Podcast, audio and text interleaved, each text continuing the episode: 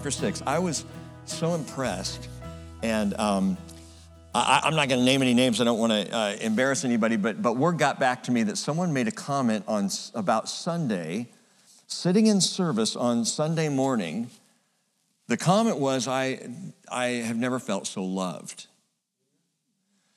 And I thought, how marvelous that someone would come to experience the love of God in the middle of a teaching called Killing Sin Dead. How does that work? It works because the love of God permeates everything. And everything that he does and everything that his word teaches us leads us into that place of understanding this is a God who passionately loves us. It's what he's about, and it's what he draws us into. Even in the judges, this is a God of love trying to call his, his errant people back to him. And I just thought that was wonderful. I wanted to share that with you. But we're going to dive right in. Judges chapter 6. As we begin tonight, verse 1 Then the sons of Israel did what was evil in the sight of the Lord. And the Lord gave them into the hands of Midian seven years. The power of Midian prevailed against Israel. Because of Midian, the sons of Israel made for themselves the dens which were in the mountains and the caves and the strongholds. We were reading this this morning, and Jake pointed out how dramatic a turn of events from the times of Joshua, where the people came into the land victorious, to now they are hiding in caves in the same land. Unbelievable. That's what faithlessness does. It takes us out of the promise and sticks us in caves and, and hidey holes and places of fear. Well, that's where they are. Verse 3 For when it was Israel, or for when it was Israel had sown, that the Midianites would come up with the Amalekites and the sons of the east and go against them. And they would camp against them and destroy the produce of the earth as far as Gaza and leave no sustenance in Israel, as well as no sheep, ox, or donkey. They would come up with their livestock and their tents, and they would come in like locusts for number. And it's a good picture because locusts come into the land, they strip the land, they leave, and the land is stripped, and the locusts are gone. That's what the Midianites and Amalekites are doing here. Both they and their camels were innumerable, and they came into the land to devastate it. They came up and into the land. The Midianites were not already in the land, nor were the Amalekites, but they came up and into the land to devastate it. I don't know that there's ever been a time in the existential state of Israel when they have not dwelt in the midst of their enemies. May 14, 1948, the state of Israel declared its independence, and on May 15th, they were invaded by five Arab nations. They have ever since been a nation on terror watch. You know, for us in America, this is still a re- recently new phenomenon that we have to even be aware of or pay attention to terror. That's been the modern state of Israel's entire existence. And if you go back further than that, for the nation of Israel prior to all this, prior to AD 70, they were always a, na- a, nation under oppression, always a nation that had enemies surrounding them. Now, granted, right now we're watching the Abraham Accords take place, and, and the movement on that has slowed definitely in the last year or two, but the Abraham Accords are a stunning development that there are actually Arab nations that are uh, making peace with Israel. I think it's just a, a, an example that we are moving, the needle is moving steadily close to the final seven years of this age. I think it's all part of where everything's headed. But Israel is a nation surrounded by enemies. They were then, they are now. Enemies from within, enemies from without. According to the most recent Pew Research poll, this just came out this week. 58% of Americans, 58% do not believe we are living in the end times. Now, that's not surprising to me. I would, I would imagine most people don't think, nah, nah, no, this is not the end. You, you wacky end times people, you know. 58% of Americans do not believe that these are the end times. What surprised me is 39% think so. That, that to me was a surprising number. I would have figured it was around 10 or 11%, but 39% of Americans actually state, actually believe we are in what they would call the end times. Now, even the end times can be dramatically uh, defined differently depending on, on who it is and, and what they believe. But among self described Christians, so these are people in this, in this poll who say, I am a Christian, 76% of black Protestants, 76%, that's a big number, and 63% of evangelicals believe we're in the last days. It then drops from that 63% of evangelicals down to 31% of mainline Protestants. And that's another kind of surprising number to me that it's so low among Protestants, uh, basic, you know, mainline denominations. About 30% believe these are the last days. It means 70% of believing Christians in Protestant denominations do not think that we're in the last days. 27% of Catholics believe we're in the last days.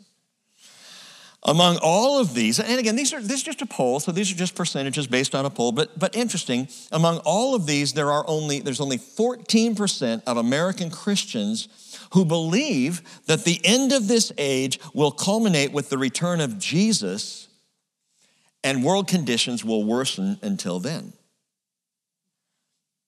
So now we're starting to get to, I think, some more realistic numbers. And I will add this the majority of those who believe that these are the end times and that Jesus is coming soon do not believe or fear that climate change will cause the end of the world. and I'm there. I'm there, and I, have been very outspoken about that. It's not that I don't uh, want to take care or believe that we should be take, uh, caretakers of the earth and stewards of what God has given us. It's not even that I even care to have the argument about climate change. Is it real? Is it not real? The reality is for me is either way, it doesn't matter. It's not going to destroy the world. Well, how do you know that, Rick? Because we're told how the world is destroyed. The Bible's very clear about that. We know, yes, there's a global warming. It happens in an instant when the earth and the heavens are burned up. You know, ask Peter about that one. So, you know, I don't worry about those things because I know where we're headed. I know according to Scripture, Jesus is going to come back and he's going to restore this planet for a thousand year millennial kingdom. So the planet's not going to be destroyed before that. Nuclear war, it's not going to happen. Now, there may be a nuclear bomb dropped at some point. I don't know. I'm not saying that that couldn't happen on the planet, but Jesus is going to restore all things and he's going to rule and reign from Jerusalem in a complete fulfillment to all of God's promises to Israel that there will be a kingdom and a king sitting on the throne of David, ruling and reigning from Jerusalem. This is scripture, folks. So I have that to look forward to. Talk about your hope. You know, this is all out ahead of us. These are good things that are to come. And yet, do you ever feel like you are surrounded by evil and wickedness? Do you ever just look around, read the news, think about what's happening in the world and think, man, it's not just, it's not only just unbelief anymore. Do you ever feel like you're surrounded at times by hostile opposition to Christianity? It's always been this way. You know, when it comes to the people of God, there's always been hostile opposition to what God was doing. Ephesians 6:12 tells us for our struggle is not against flesh and blood, but against the rulers, against the powers, against the world forces of this darkness, against the spiritual forces of wickedness in the heavenly places. But here's the good news.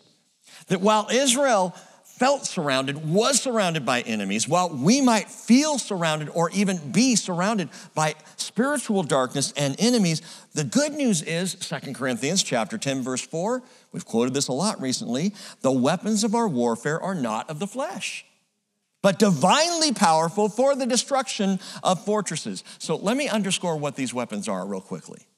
And it's pertinent, I believe, to where we're going in our study. What are these weapons? Well, best of all, we've got Christ in us.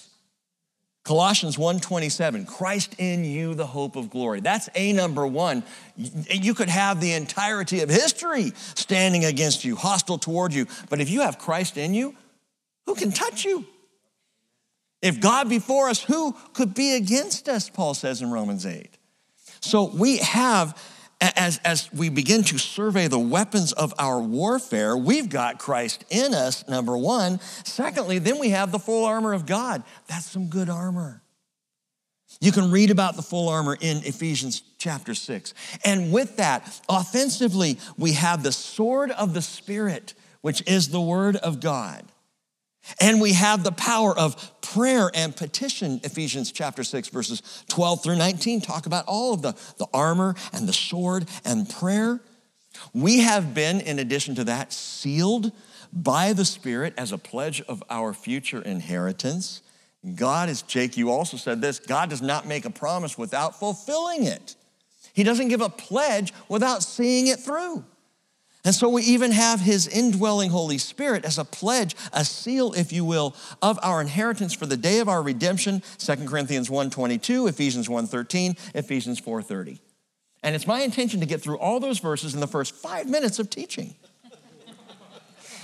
Though we may be surrounded by enemies, there's one other thing to note.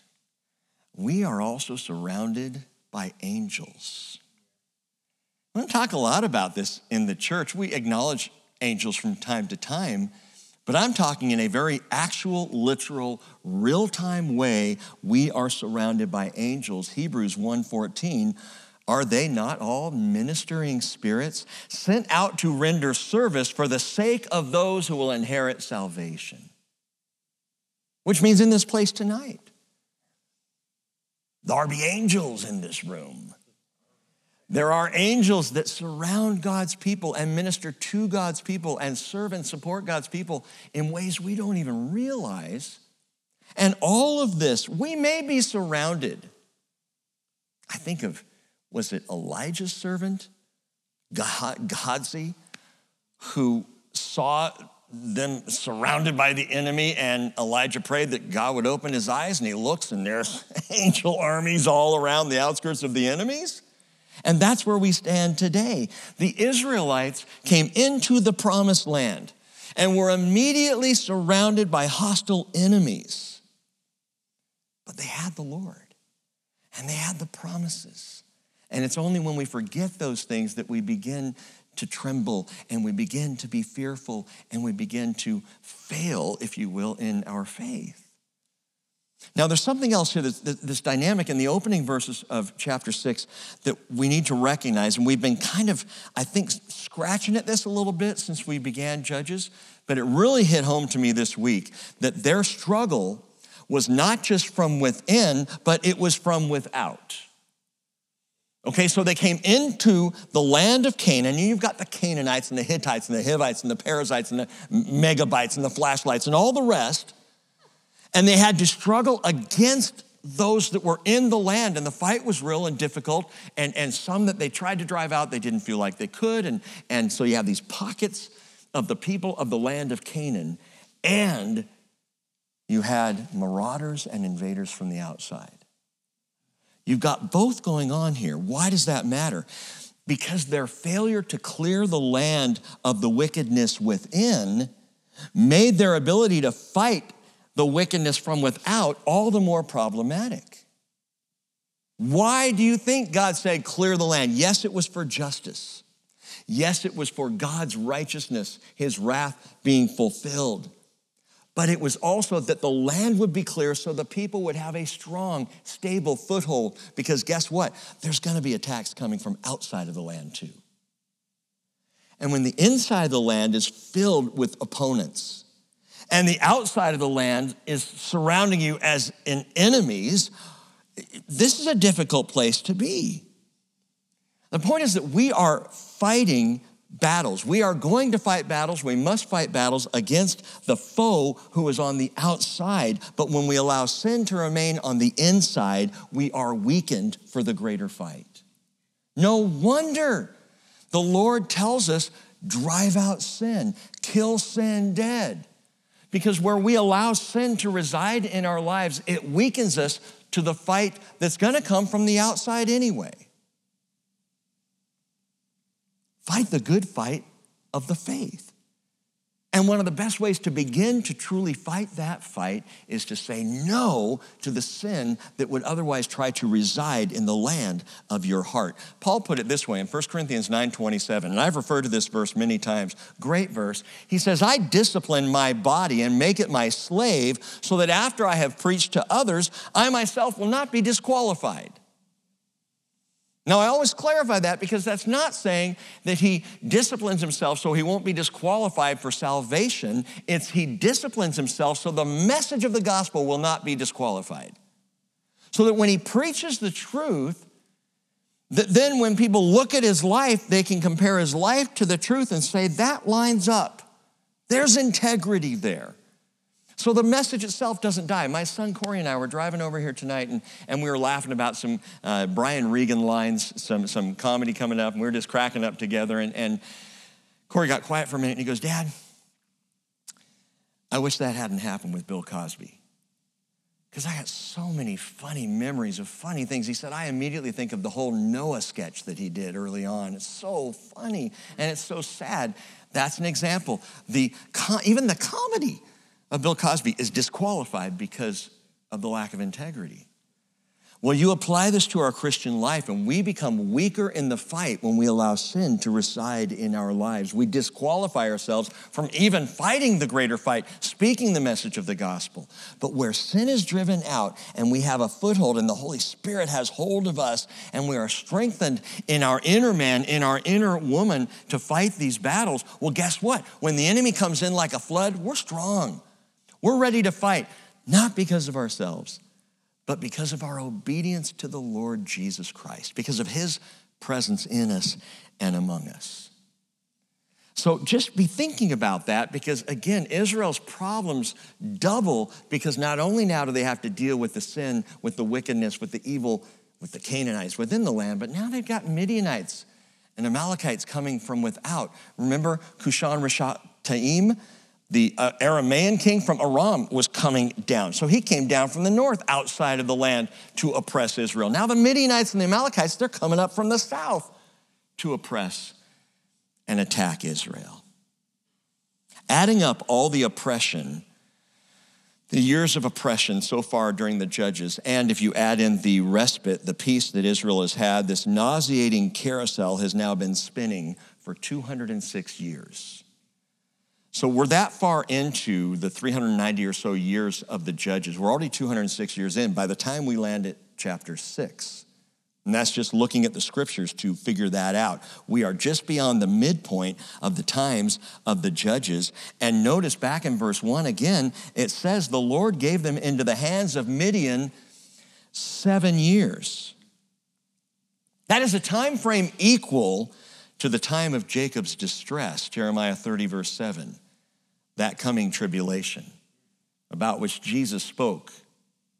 If you believe in me, if you hold fast to me, if you trust in me, if you hold to the word of my perseverance, I will keep you from the time of testing that is about to come upon the whole world, the tribulation seven year period of time that is about to come, and it will dramatically impact Israel, and it will be an outpouring of wrath, the wrath of God on this world. It's just interesting to me that now Midian comes in and God gives them into Midian for the same period of time, seven years. In verse six, continuing on, we know now the Midianites and the Amalekites have come in from the outside. It says Israel was brought very low because of Midian and the sons of Israel cried to the Lord. And it's that same word for cried that we've seen so far. It's not cried with repentance, it's just cried out in distress.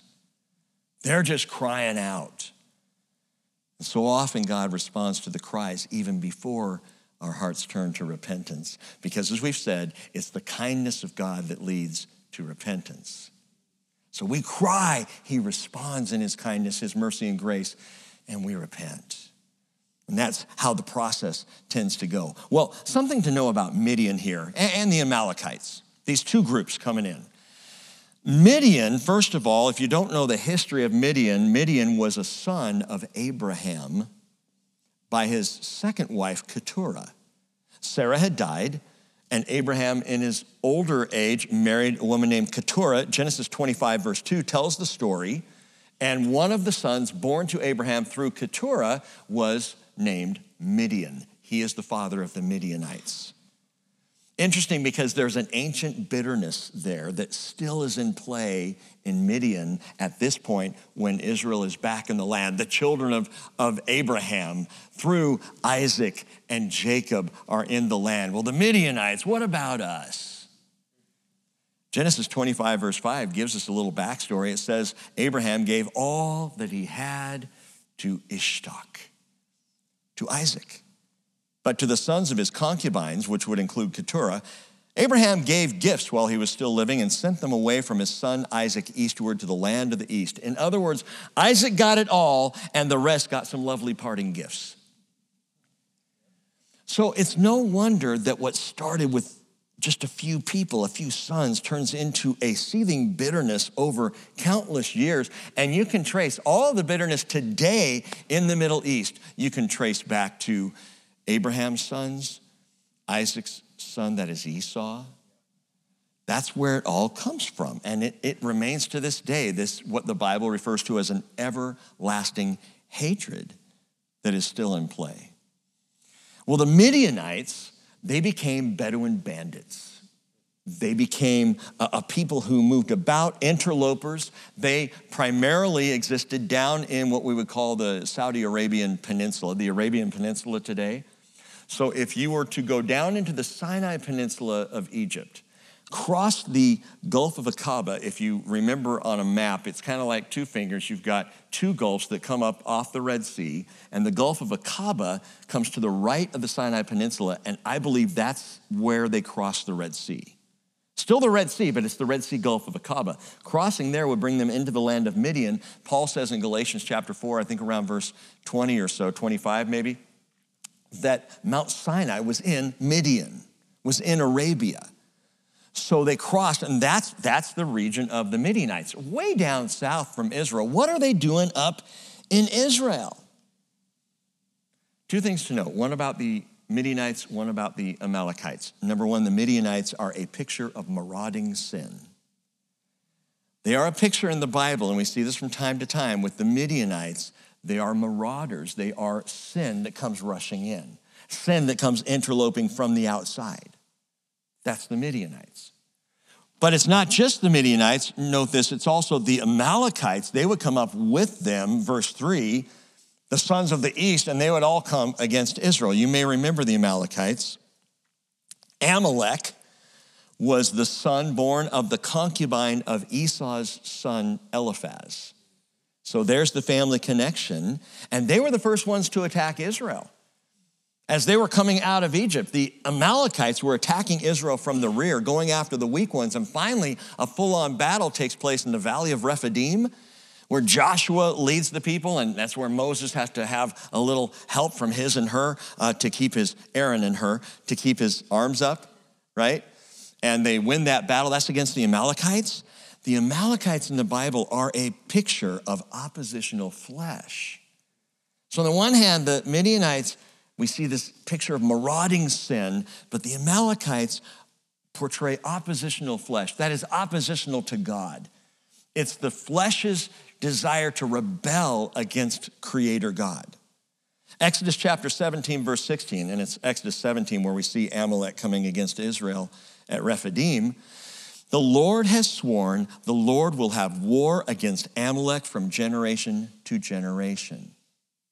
There is war between the rebellious flesh of humanity and the Lord. And so that's the Amalekites are that picture. They were a pain for Israel for centuries. In fact, even through this, beyond this, through the kings, all the way down to the days of Esther and the Jews in exile in Persia and a certain Amalekite, an Agagite of the line of Amalek by the name of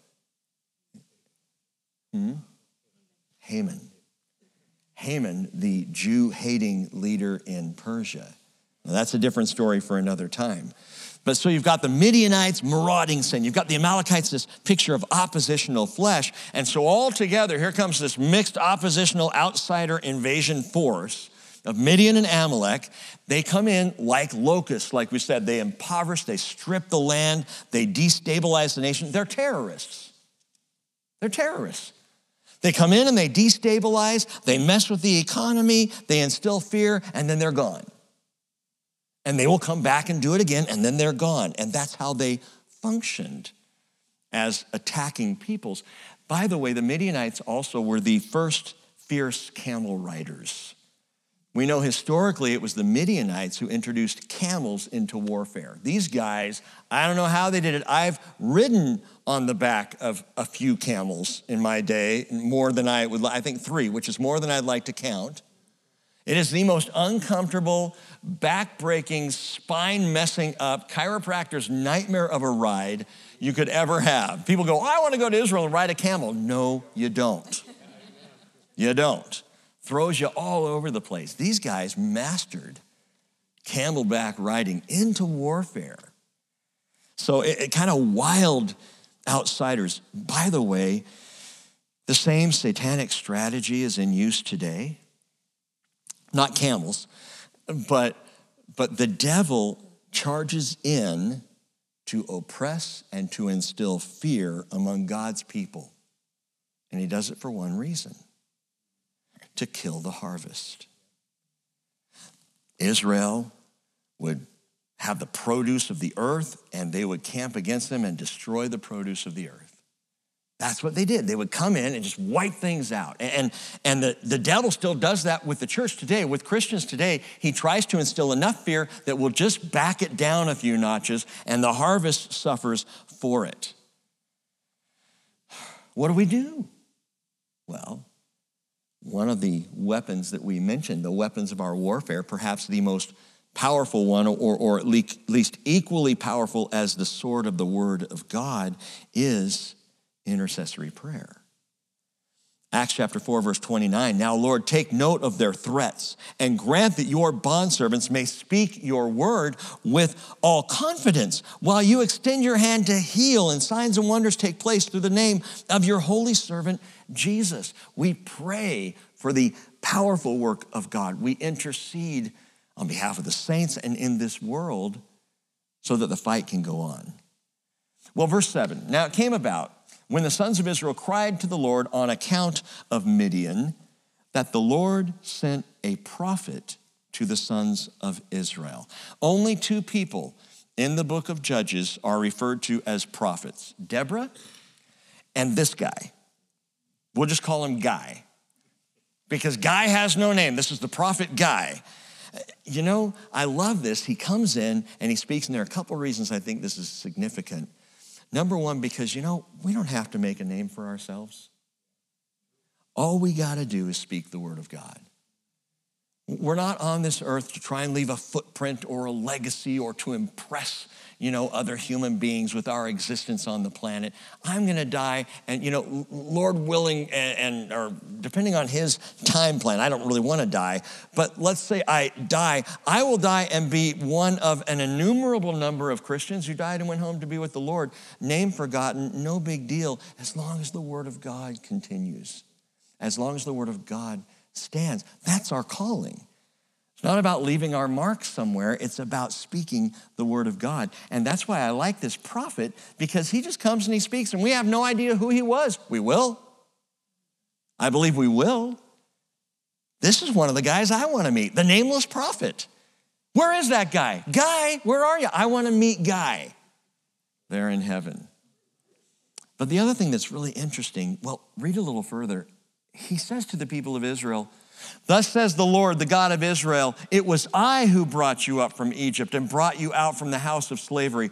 I delivered you from the hands of the Egyptians and from the hands of all your oppressors and dispossessed them before you and gave you their land. And I said to you, I am the Lord. I am Yahweh, your God. Literally, I am Yahweh Elohim, and you shall not fear the gods of the Amorites in whose land you live.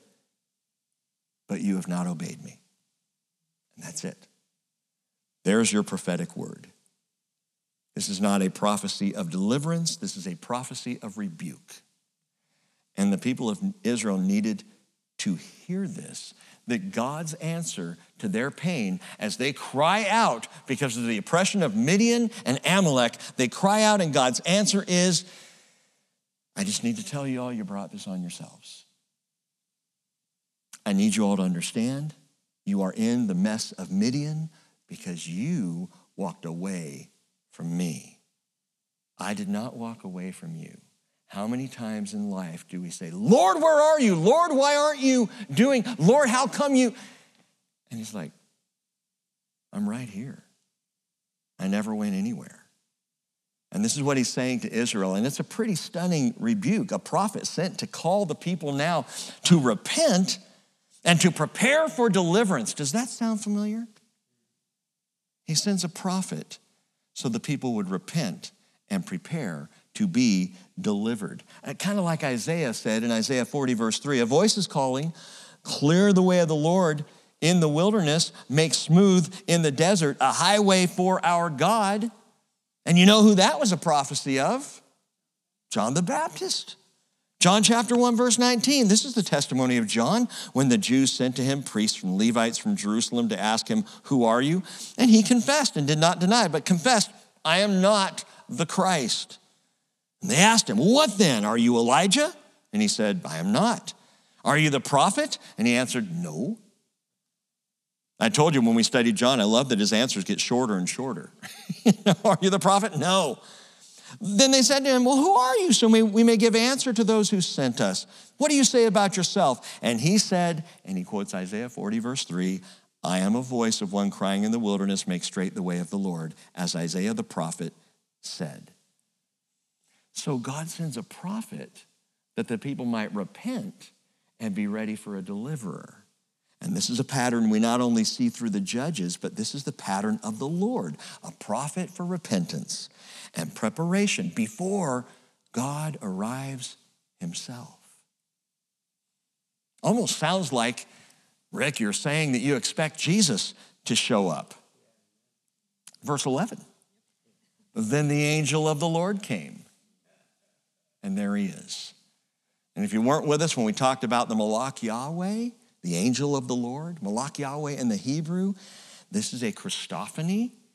This is very uh, clearly, to me, the more I look at this and the more I consider it, the more clear I am on this is a pre incarnate visitation of Jesus Christ because this is God in the flesh, the angel of the Lord. And you're going to see him throughout the story of this next guardian. The angel of the Lord came and sat under the oak that was in Ophrah, not Oprah, Ophrah, which belonged to Joash the Abiezrite. And as, as his son Gideon was beating out wheat in the winepress in order to save it from the Midianites. The most important person in the story of this next guardian is not Gideon, it's Jesus. And what I love about the story of Gideon, the next three chapters, is he has several encounters with the Malach Yahweh. There is a relationship that is formed and developed over these three chapters between Gideon and the Malach Yahweh, the angel of the Lord. They have these conversations, and, and you know, Gideon throws out these questions and, and asks for this help, and, and the Malach Yahweh is there interacting, and it's absolutely fascinating, a fascinating interpersonal story, different than any of the judges so far. This is the first guardian where we actually get to see him interacting with the Lord in this intimate, personal, open, honest relationship. What I like most about Gideon is that Gideon gets personal. He gets personal. This is the first judge we've seen. It's not the, that the others didn't do it, but we haven't. We weren't told this but with Gideon, what we watch him do is press in to get to know the Lord who's leading him. He is not content just to go, oh, go fight Midian? Okay, and off he goes. He asks questions. He wonders why. He wants to know how. He asks for help. He prays for encouragement. He interacts with the Malach Yahweh, with the angel of the Lord, with God Himself, Jesus, again, I believe, in a very personal way. Gideon gets personal, Gideon wants to know this Lord. You know what I want to know? I want to know why Gideon is beating out wheat in a wine press. That's what verse 11 tells us he's doing. What's going on here? Now, for a little cultural understanding, wheat was typically beaten out and separated on threshing floors. Threshing floors typically were up on hilltops or mounts. They were up on higher places intentionally because you go up there and you would beat out the wheat until you've got this mess of wheat and chaff. Then you'd take your winnowing fork and you would winnow or thresh or separate the wheat by throwing it up into the air. And the breeze or wind on the hilltop would take all the chaff as the kernels fell back down to the ground. So the threshing floor, do you remember one of the most famous threshing, threshing floors in all of Israel is today the Temple Mount. It was the threshing floor of Araunah, and, and that's where David bought that threshing floor. Why a threshing floor? Because it was up high. And throughout Israel, we have evidence, even archaeologically, of threshing floors that were in higher elevations so that the wind could blow the chaff and let the grains fall then back down to the ground and be collected up. Wine presses were the opposite. Wine presses were down in gardens and valleys. They were low down to the ground so that as the wine poured out and came running out, it was easy to collect and to carry off. So you had wine presses in lower places, lower elevations, and you had uh, threshing floors in higher elevations. Well, here's Gideon in a wine press threshing the wheat. Why is he doing it? In order to save, the word it's not there, in order to save from the Midianites, the answer to the question is one word. Why is he in a wine press beating out the wheat? Fear. It's fear. He doesn't want to lose the wheat, but there's an implication here, even in the way that it's said that he was beating out the wheat in the wine press in order to save from the Midianites. It's self protective. Remember, these are the days now where many of the Jewish people are hiding in caves. We got to beat out the wheat. Well, I'm not doing it out there in the open. So he's down in a wine press where he can get the job done and keep an eye out and hopefully save the wheat and himself. And we do see at the outset of, of Gideon's story a very fearful man. Now, please understand, you would be too. So let's not be too hard on Gideon. Wouldn't you want to protect yourself against these marauders and these invaders?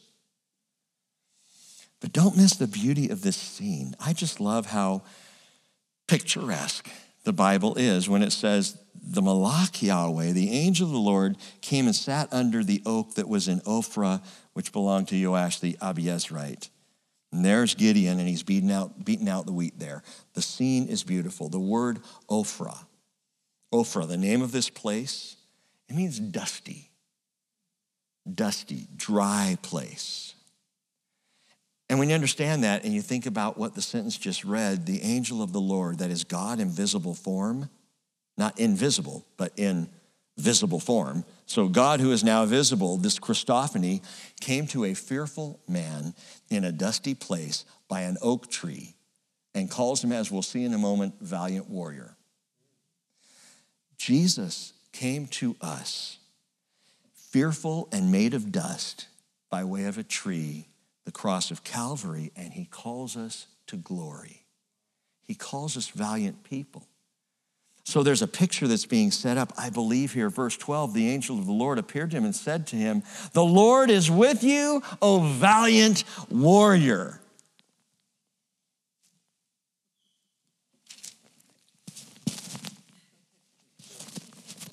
The Lord is with you, O valiant warrior. If it had been me saying that, it would have been dripping with sarcasm. the Lord is with you, O valiant warrior. I don't believe it was at all. With God, it's not sarcastic, it's prophetic. Because God is seeing Gideon not as he is in the moment, but as he will be. God recognizes that Gideon, not even yet a guardian, and yet the Malach Yahweh says, valiant warrior. I'm like, valiant warrior, how about, how about wheat beater in a wine press? That's a better title, I think, for Gideon. By the way, you know what Gideon's name means? Gidon in the Hebrew. Hacker. Guy's a hack. He's a hacker of, of, of the wheat here. It also means hewer. Hacker or hewer, so one who, who hacks and chops down and cuts up. But God calls Gidon, this, this hacker, he calls him not what he is, but what he's about to become. Romans 4:17, God gives life to the dead and calls into being that which does not exist. Which is what he's done with me and with many of you. Jesus just he doesn't see us as we are, but as we will be. Jesus sees a bold and beautiful and pure, spotless bride. Ephesians 5:26 Christ loved the church and gave himself for it that he might sanctify it and cleanse it with the washing of water with the, by the word that he might present it to himself a glorious church not having spot or wrinkle or any such thing but that it should be holy and without blemish. And I can look at that and on the one hand say isn't that wonderful? And on the other hand say is it true? Have you seen the church? Are we spotless I gave you, you know, a, a, poll as we began of Christians throughout America. We're not even on the same page about the end times. Is the church this beautiful, spotless bride? The Bible says we are. The Bible says we're holy, and I think, well, holy, yeah, if we spell it H O L E Y. The church, beautiful and spotless, man, we are a mess. Our history is spotted and wrinkled. Our record is blemished. Our faith and our fearlessness often looks more like faithlessness and fearfulness. But Jesus, He doesn't see us that way. I have to be reminded of this from time to time that Jesus calls us saints. Hagios in the Greek, holy ones a people that he has purified. That's the power of the blood. God looks through, as, as it were, the sheen of the blood of Jesus. When he looks at you, when he looks at me, he looks through the blood and sees spotlessness and sees a people who have been made pure, and that's individually as well as collectively in the church, a purified, spotless bride, not fallen flesh, but saints of the Most High God, a royal priesthood, saved and sealed by the Holy Spirit of God Himself. And you know, that's also how He wants us to look at each other. And this is where it gets a little dicey. We are to look at each other and see saints, not see people who are messed up or problematic or annoyances or grace growers. Every church has them. He says, Look at each other the way I look at you, as holy ones. When you look at me, and, and I mean this in all sincerity, when you look at me, I hope that you don't see Pastor Rick. I hope that you see a person made new in Jesus Christ. Pastor Rick is flawed. Pastor Rick, half the time, doesn't know what he's doing. But I'm a new creation. I, I was born again. I'm a follower of Jesus Christ because of Jesus Christ. I am a man saved by grace and made pure. And when God looks at me, he sees pure. And I hope you, you try to see me that way. My call, my challenge is exactly the same, and that's to see you that way. To look at Andy and go, Andy's a new creation.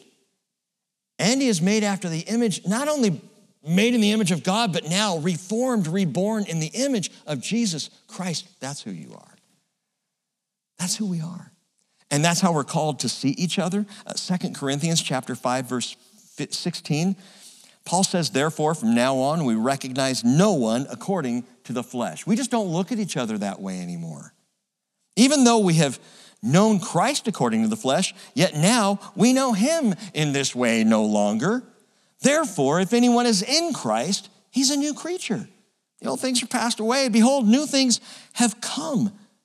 And he says, Now all these things are from God who reconciled us to himself through Christ and gave us the ministry of reconciliation.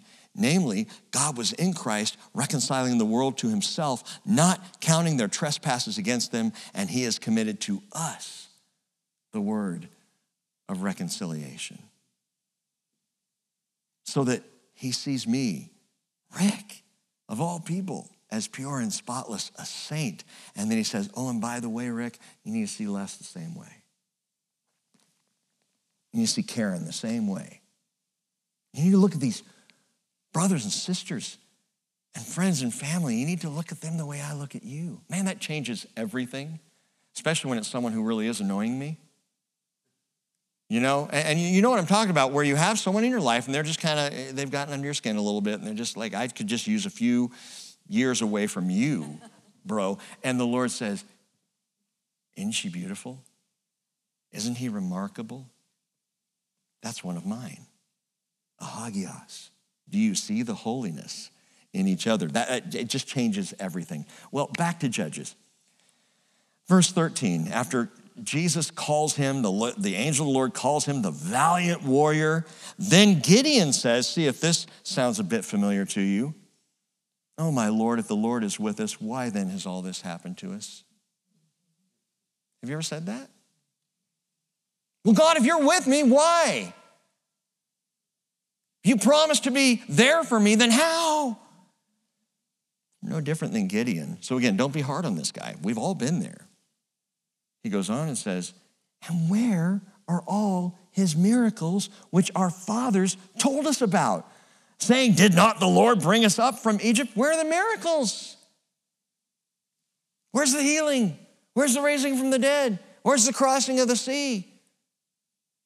If you're God, and then he kind of lowers the boom of the whole thing. But now the Lord has abandoned us and given us into the hand of Midian, and that is that's the logic of man.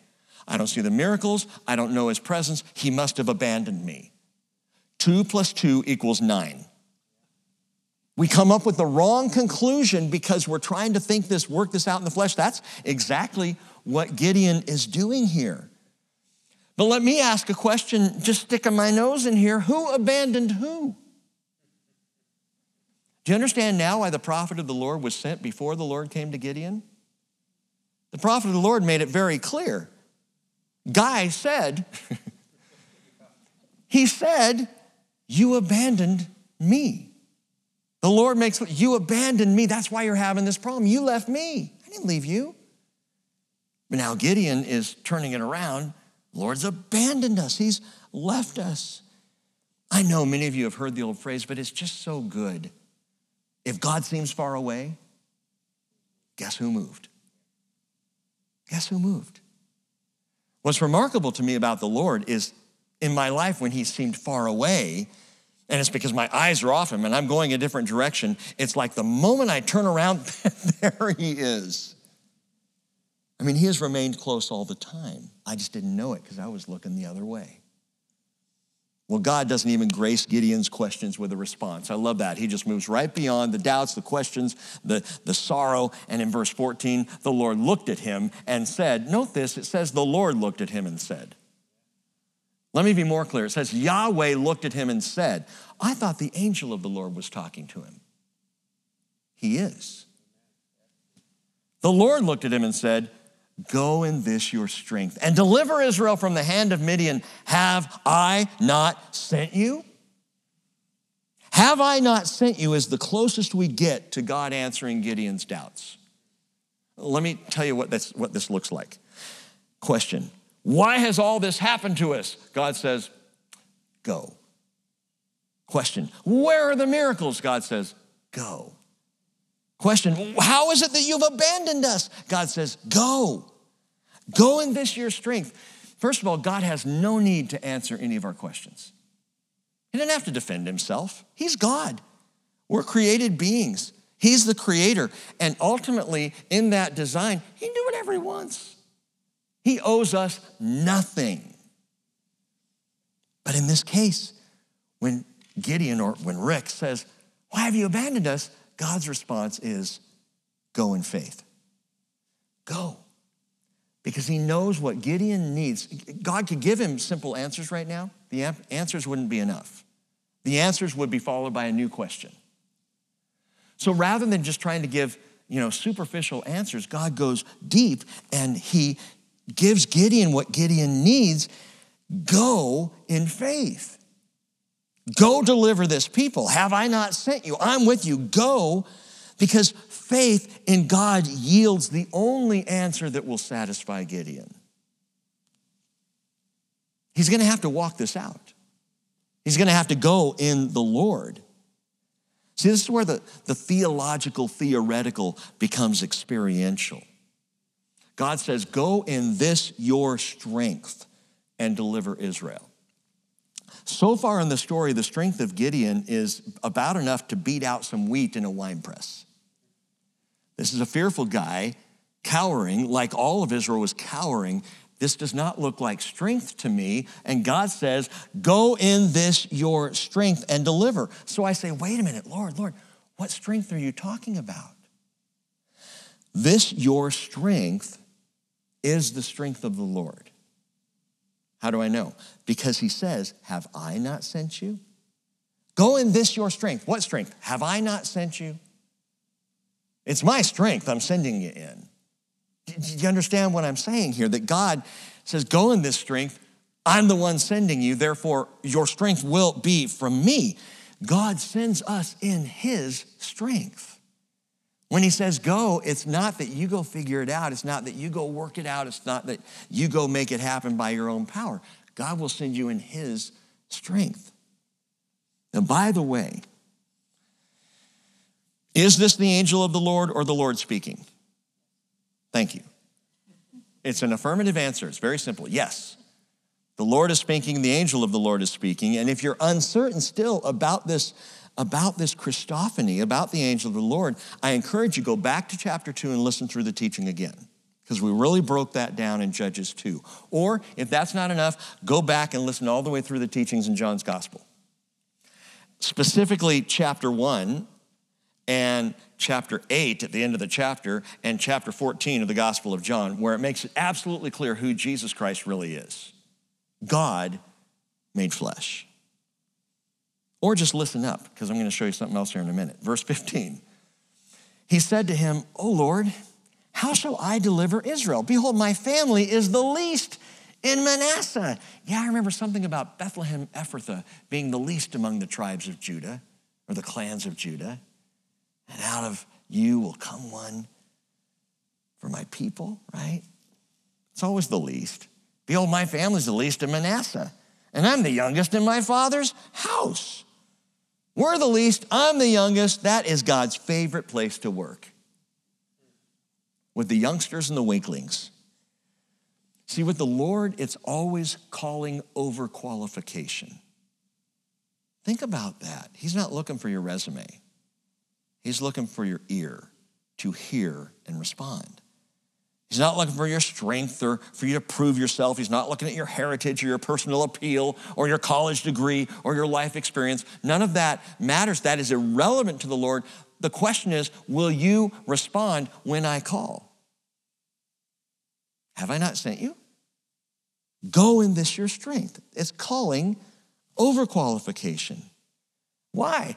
Because the glory belongs to Him, not to us. If it was based on my qualifications and God, God says, Rick, because of your degrees and your background and your history, I'd like you to go. And I went and I was successful. Guess who gets the glory for that? I do. It's because of my degrees and my massive, I was gonna say intellect, but ego may work even better. It's because I pulled it off. Because, of course, I was prepared for this, as opposed to calling the weaklings and the younglings and saying, I want you to go. Because when they go, God gets all the glory. God has chosen, 1 Corinthians 1:27, the foolish things of the world to shame the wise. God has chosen the weak things of the world to shame the things which are strong. And the base things of the world and the despised, God has chosen. The things that are not, so that he may nullify the things that are, so that no man may boast before God. So it's not who I am, it's who he is.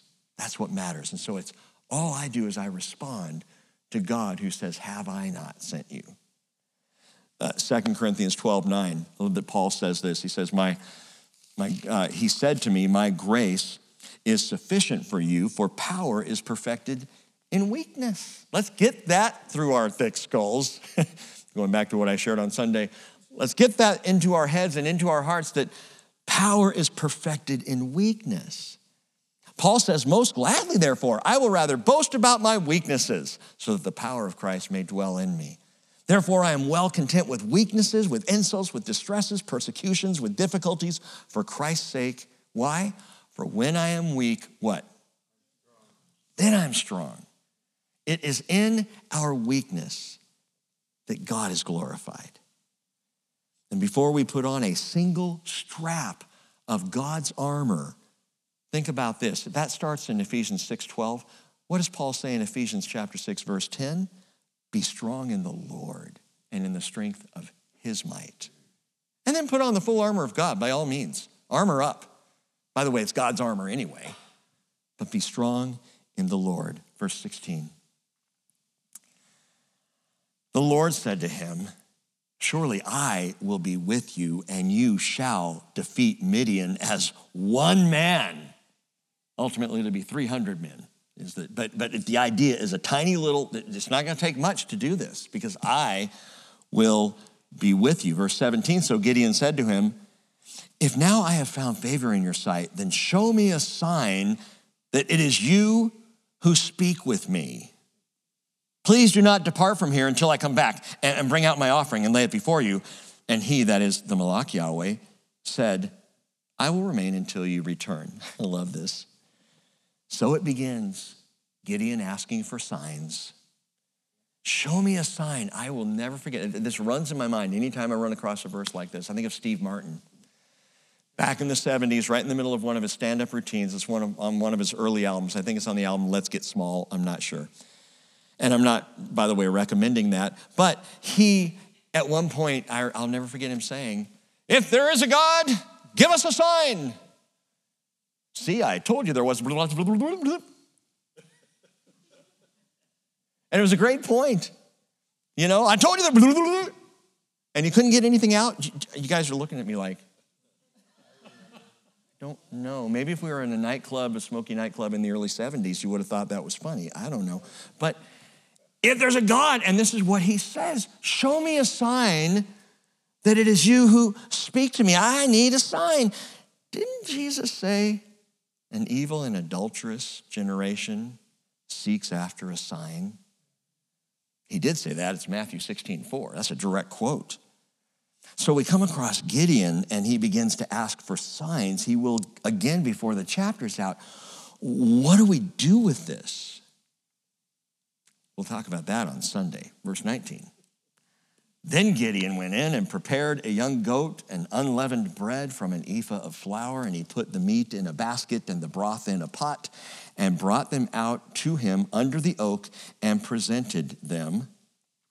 And then the angel of God said to him, Take the meat and the unleavened bread and lay them on this rock and pour out the broth. It doesn't mean like, no soup for you, pour the broth out. He means pour it over, over the bread and the meat on the rock. So this is all an offering that's taking place. Pour it, pour the broth over it, he says. And he did so.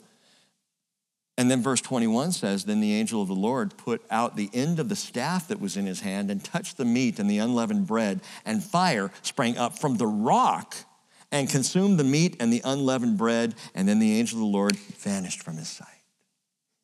So cool. This is the stuff I'm telling you, this just would make such a cool movie. Here's your sign, Gideon. Show me a sign. Show me that it's you that I'm talking to. Show me a sign if I found favor in your sight. And he says, but, but, wait a minute. And he runs back into his house and he prepares a pretty nice little meal here, a burger and some, and some soup, brings it out. And then the Lord receives that sign and vanishes in front of him. This is amazing. See, the conversation and the worship offering. This is a worship offering that he gives. And this moment, they are all received by the angel of the Lord. This is a moment, don't miss this, of worship on the part of Gideon. And the angel of the Lord receives this worship. Here's the thing about the Malach Yahweh in every occurrence, Either the person at hand recognizes his deity or he does himself. But every time we see the angel of the Lord, it's either going to be the human being interacting with the angel of the Lord or the angel of the Lord himself who recognizes his own deity, that he is in fact God. I mean, go back. We saw in Genesis chapter 16, verse 7, Hagar out there in the wilderness, all alone, feeling lost and despised. Hagar, it says, the angel of the Lord, Malak Yahweh, found her by a spring, Genesis 16, 7, a spring of water in the wilderness. As the story continues down in verse 13, it says, and then she called the name of the Lord. She called the name of Yahweh who spoke to her, You are a God who sees. I thought it was the angel of the Lord. But she now calls God El Roi, you are the God who sees. She calls the angel of the Lord, who is the Lord, you're the God who sees. So right there, whoa, wait a minute. We just, she just assumes that the angel of the Lord is Yahweh, is God himself. Genesis 22, 11. Abraham's up on Mount Moriah with Isaac. And it says in verse 11, the angel of the Lord called to him from heaven and said, Abraham, Abraham. And he said, Here I am. And he said, Do not stretch out your hand against the lad and do nothing for, to him, for now I know that you fear God, since you have not withheld your son, your only son, from me, says the angel of the Lord. This is God. Again, Genesis 31 11, we see Jacob. Says, The angel of God said to me in a dream, Jacob. And I said, Here I am. it says, I am the God of Bethel, where you anointed a pillar, where you made a vow to me. Now arise, leave this land, and return to the land of your birth. Who said I'm the God of Bethel? The angel of God, the Malak Elohim in that case. Or Exodus chapter 3, verse 2 the angel of the Lord appeared to Moses in a blazing fire from the midst of the bush. Exodus tells us, and he said also, I am the God of your father, the God of Abraham, the God of Isaac, the God of Jacob. Moses hid his face, for he was afraid to look at God. I thought it was the angel of the Lord. Yes, it is. So, again, in all of these instances, and here with Gideon, Gideon comes with a worship offering. This is a, a minchat in, in Hebrew. The minchat is a sacrificial offering. That's the word that is used when he says back in verse 18, uh, uh, Don't depart from here until I come back to you and bring out my offering, my minchat, my worship offering to you. Verse 22 tells us then when Gideon saw that he was the angel of the Lord, he said, Alas, O Lord God. So it becomes so clear here. Alas, O Lord God, for now I have seen the angel of Yahweh face to face. Who are you talking to, Gideon? The one and the same God, God in flesh. The invisible God, visible Jesus before Christ. I have seen the angel of the Lord, he says, face to face. By the way, look at this. When does Gideon recognize that this is the Lord? When the unleavened bread was offered and he vanished. Does that sound familiar? Luke 24 30, at the dinner table at a town called Emmaus, where Jesus was with the two men, he reclined with them. He took bread, blessed it, breaking it, began giving it to them. Then their eyes were open at the offering of the bread, at the blessing of the bread, and they recognized him. And what did he do? He vanished from their sight. So he'd done this before. We just see these pictures, and I, this is why Jesus says you search the scriptures because you think that in them you have life. It is these that testify of me. So the Lord said to him in response to Gideon's fear Gideon's like, oh no, I've seen the angel of God, I've seen the Lord. He's terrified. And the Lord said to him, Peace to you. Do not fear. You shall not die. And then Gideon built an altar there to the Lord and named it Yahweh Shalom. The Lord is peace. And to this day, it is still in Ophrah of the Abiezrites. It's still there. I love that the, the writer mentions this. The Lord is peace. I think the writer, as we talked about, is Samuel, and he says, it's still there. You can go check it out, you know, to his readers in that day. What are you afraid of? What are you afraid of right now? Is there anything in your life that's unsettling you or destabilizing you? What are you afraid of? COVID? The flu?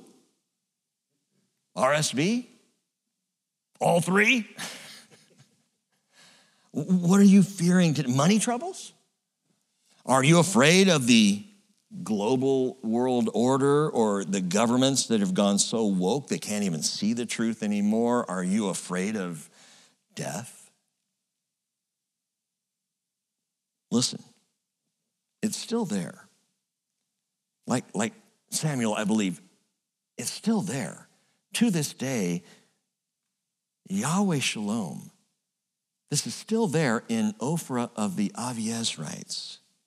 In Ophrah of the Abiezrites, Ophrah, I told you already, means dust. Avi, Avi, Abba means father. And Etzri means helper. Dust of my father, the helper. He's still there. The Father's peace still reaches into the dust of my life. The Lord knows we are, we are but dust.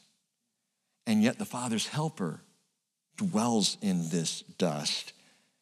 He is still our peace. He is still the only hope for our peace. John 14, 27, he is still the one who says, To this day, peace I leave with you. My peace I give to you. Not as the world gives, do I give to you. Do not let your heart be troubled, nor let it be fearful. I, I so love that God's response to fear and trembling is not knock it off, it's peace. It's peace. It's all right. Yahweh is peace. These things, Jesus said, I have spoken to you so that in me you may have peace. In the world you have tribulation, but take courage. I have overcome the world. John 16, 33. Verse 25. Now, on the same night, the Lord said to him, Take your father's bull and a second bull, seven years old, and pull down the altar of Baal, which belongs to your father, and cut down the Asherah that's beside it, and build an altar to the Lord your God on top of this stronghold in an orderly manner, because God is not a God of confusion, in an orderly manner, and take a second bull and offer a burnt offering with the wood of the Asherah, which you shall cut down. This is how far the people had wandered from faith in the one true God. Yahweh is still named in Israel, but they have now syncretized and conflated faith in the worship of Yahweh with the Baals and the Asherot, and Gideon's own dad has constructed a statue to Baal and one to Asherah there in town. God says, You got to take it down. All this mixture and syncretism of faith, you got to stop this. How old, by the way, was the second bull for the sacrifice? Seven years. How long had they been under Midianite oppression? Seven years. This bull is substitutionary atonement for their sin. This bull is a picture of the last seven years of oppression. Let's kill it. Let's take out the bull. Let's get rid of the bull of the last seven years of your faithlessness and your oppression Let's just kill it dead. Let's substitutionarily atone for the transgression so I can remove the oppression. See, this whole thing, the battles of Gideon, these famous battles, and we'll, we'll get into them. I, I think after the first of the year, maybe on, on New Year's Day, we'll, we'll hit the, the first great battle of Gideon. The one about which my dad one, one day said, we were, we were wrestling, and I said, I'll take you down. I think I was like five. I'll take you down, Dad. And he said, You and whose army? And I said, Gideon's. I'd heard the story. My dad was like, That's a good army. Before we get the, to the physical battle, the spiritual battle has to happen. And before I can fight physical fights and stand for the truth in my skin in this world, I gotta win the spiritual battles. I gotta fight the spiritual battles. Because our battle is not against flesh and blood, but against the powers, right? And so it begins with a spiritual battle. Verse 27 Then Gideon took 10 men of his servants and did as the Lord had spoken to him. And because he was too afraid of his father's household and the men of the city to do it by day, he did it by night. oh, valiant warrior. Okay, you know what? So he's still shaking out the fear. Got to start somewhere. And I love that he did this.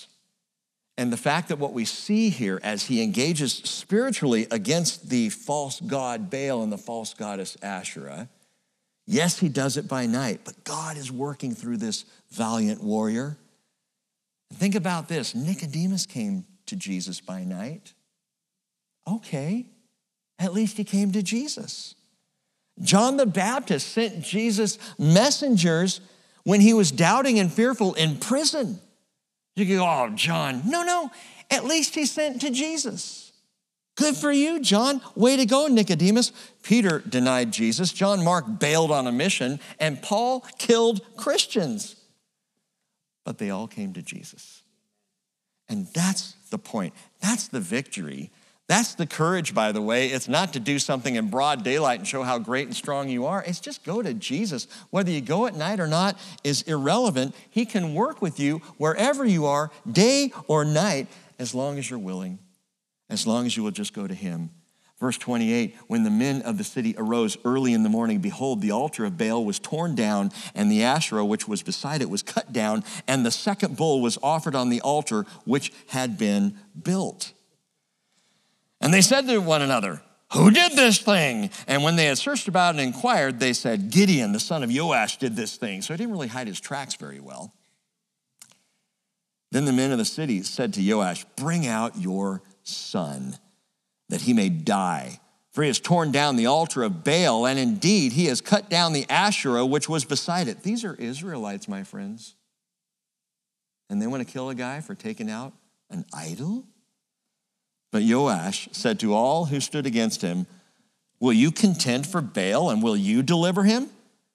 Whoever will plead for him shall be put to death by morning. If he is a God, let him contend for himself, because someone has torn down his altar. Therefore, on that day, he named him Yerubbaal, or yeah, that's, that's good. Yerubbaal, Yerubbaal, he names him Jerubbaal as we would read it, that is to this day, let Baal contend against him because he had torn down his altar. And I think this is, I mean, it's great. Gideon's dad stands up for the Lord, stands with his son. This is Gideon's dad's altar to Baal that his son has just torn down. This could have gone one of two ways, right? This could have gone, go to your room, you are grounded for the rest of your life. Yeah, I mean, he could have reacted negative, or he stands with his son, and that's what we see happen. And sometimes it's the tail that wags the dog. Sometimes the son or the daughter will bring conviction to the parents. And this is what we see with Gideon. Joash is influenced by his son to actually take a stand for Yahweh, and Gideon has now gone from an idol hacker of wheat in a wine press to a hacker of idols and he gets a new nickname, Jerubbaal, contender of Baal. And this will stay with him the rest of his life. The one who contends with Baal, Jerubbaal. Verse 33. And then all the Midianites and the Amalekites and the sons of the east assembled themselves and they crossed over and camped in the valley of Jezreel. That is the valley of, anyone know? Megiddo? Armageddon? In the valley of Megiddo, is, by the way, is a favorite teaching spot of mine in Israel. I say that every single stop we make. This is my favorite place to teach in Israel. So the Spirit of the Lord came upon Gideon, and he blew a shofar, and the Abiezrites were called together to follow him. Whoa, wait a minute, what? His family is now aligned with him. Because of what he did, because he fought the spiritual battle for their sake, they're all with him on his side. And he sent messengers throughout Manasseh, and they also were called together to follow him. And he sent messages to Asher and Zebulun and Naphtali, and they came up to meet them. All told, we're talking about 32,000 Israelites that rush to the side to the leadership of this hacker of Gideon, ready to fight with Gideon. Now, that's 32,000 Israelites. We'll see this uh, from chapter 7. That is compared to 135,000 Midianites. And it's about 31,700 men too many for the Lord to use. Because he'll whittle this down to just 300 men. But we're going to stop there for tonight. We're going to leave this fifth guardian We'll come back on Sunday. But you know what? This is a man, Gideon, who wears his faith on his sleeve, which is what I, he's just so real and raw and honest. He says what he thinks. He asks the Lord, he asks him literally, hey, if it's you, show me. I need to know. Give me a sign. And it's that whole issue of the sign. We've seen this. We will see this continue with Gideon. Lord willing, we're going to have some time to get to know him a little bit, which is more than we can say for the other guardians so far. Their stories were much more brief. Now we get three chapters with one guy. But here's the thing most importantly, above all else, through all these amazing encounters, we're going to get to know Jesus even better because he's the key person in the story. Matthew chapter 7, verse 21, Jesus says, Not everyone who says to me, Lord, Lord, will enter the kingdom of heaven. But he who does the will of my Father who is in heaven will enter. Many will say to me on that day, Lord, Lord, did we not prophesy in your name and in your name cast out demons and in your name perform many miracles? And then I will declare to them, and to me, I think this is the most Oh, fearful statement in all the scriptures. This is the one that makes me tremble. Jesus says, I'll say to them, I never knew you. Depart from me, you who practice lawlessness. Because Jesus wants us to know that he knows that we know him and that we are known by him. It's, it's that personal. It's 1 Corinthians 13 12. I think I quoted this last week, but for now we see in a mirror dimly, then face to face. Now I know in part. Then I will know fully, just as I also have been fully known. And it is all about knowing Jesus and being known by Jesus. That's what this whole life is about.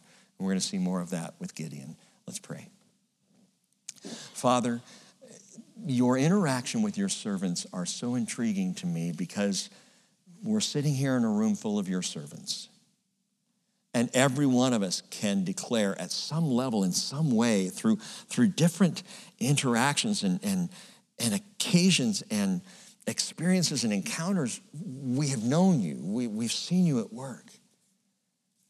Father, some of these encounters are weird, and some of them are so simple so precious.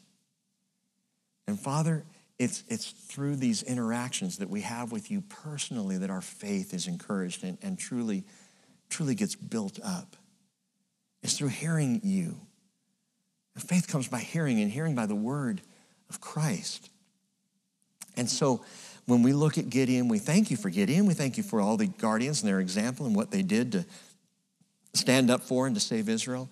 But really, we want to see you, Lord.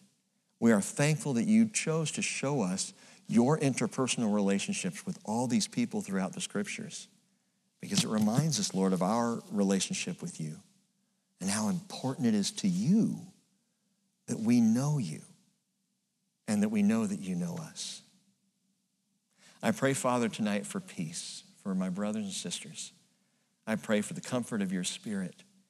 And I pray that the knowledge of your knowing us would really seep into our hearts. In Jesus' name, amen.